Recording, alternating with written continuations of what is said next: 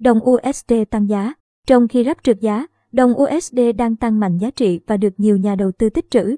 Dữ liệu của Fastset cho biết tỷ giá hối đoái hiện ở mức 119 RUB mỗi USD. Đáng chú ý, tỷ giá hối đoái vài ngày trước đó chỉ ở mức 84 RUB mỗi USD. Như vậy, giá trị đồng rắp đã giảm gần 30% so với USD. Sau khi Nga chính thức đưa quân vào Ukraine, Tổng thống Mỹ Joe Biden đã ban hành hàng loạt lệnh trừng phạt nhắm vào ngân hàng Nga, các khoản nợ công. Tổng thống Nga Putin và Ngoại trưởng Sergei Lavrov. Trong động thái mới nhất, hôm ngày 26 tháng 2, Mỹ và các nước phương Tây nhất trí cắt một số ngân hàng chủ chốt của Nga khỏi hệ thống nhắn tin liên ngân hàng SWIFT. Đây là hệ thống kết nối hơn 11.000 ngân hàng và tổ chức tại hơn 200 quốc gia và vùng lãnh thổ. Theo giới phân tích, tình trạng đồng rắp trượt giá đã nằm trong kịch bản.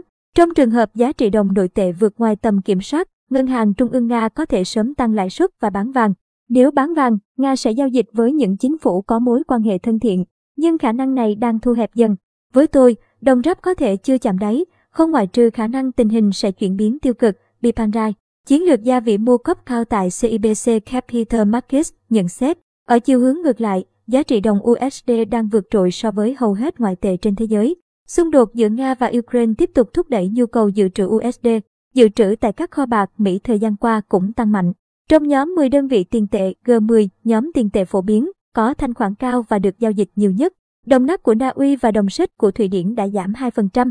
Bên cạnh đó, nội tệ của Nam Phi và Thổ Nhĩ Kỳ thuộc nhóm các thị trường mới nổi đang bị bán tháo gần đây.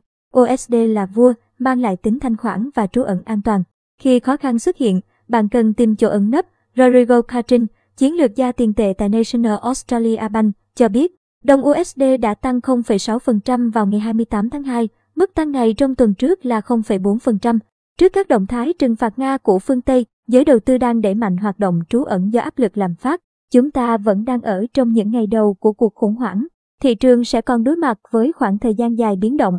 Bất kỳ rủi ro nào cũng có thể chỉ tồn tại trong thời gian ngắn cho đến khi một giải pháp giải quyết khủng hoảng được đưa ra. Wintin, trưởng bộ phận chiến lược tiền tệ toàn cầu tại Brown Brothers Harriman và Co, nhận xét, diễn biến giá của rắp khiến nhiều người dân Nga lo lắng.